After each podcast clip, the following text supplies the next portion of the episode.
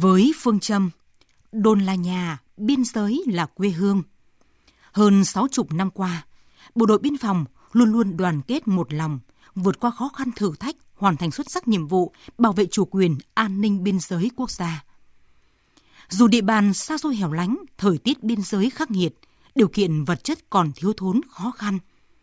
Cán bộ chiến sĩ biên phòng vẫn bám bàn, bám dân, tuần tra bảo vệ biên giới cột mốc, giữ vững từng tấc đất chủ quyền cha ông để lại.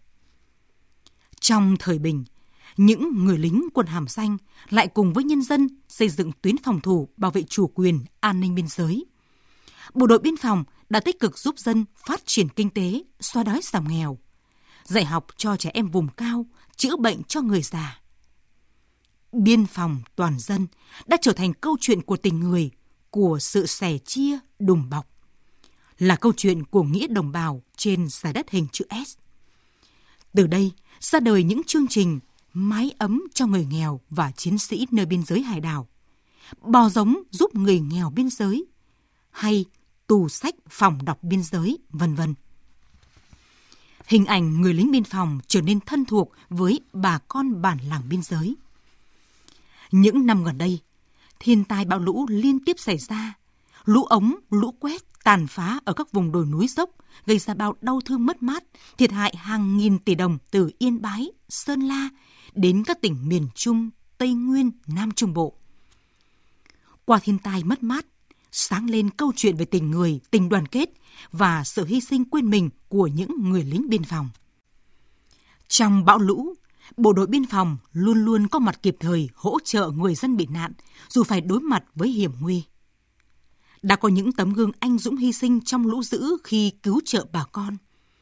Những câu chuyện ấy là tình người, là tình quân dân bền chặt trong gian khó. Và mới đây nhất, khi dịch COVID-19 bùng phát rồi lan sang Việt Nam, nỗi lo dịch bệnh từ những đường mòn lối mở đường biên lớn hơn bao giờ hết. Thế nhưng với phương châm chống dịch như chống giặc, chống dịch ngay từ cửa ngõ biên giới, lực lượng biên phòng lại thêm một lần nữa chứng tỏ sức mạnh, tinh thần vượt qua thử thách, bước đầu khống chế dịch bệnh không để dịch lây lan bùng phát. Dọc đường biên giới bảy tỉnh phía Bắc, hơn 530 tổ chốt chặn của biên phòng đã được phân công làm nhiệm vụ, phối hợp chặt chẽ với các cấp ngành của địa phương không để dịch lan qua biên giới. Hơn 2.800 lượt cán bộ chiến sĩ biên phòng thay nhau căng mình chống dịch, tuần tra biên giới xuyên Tết 24 trên 24 giờ mỗi ngày giữa mưa phùn và cái lạnh cắt xa miền biên viễn.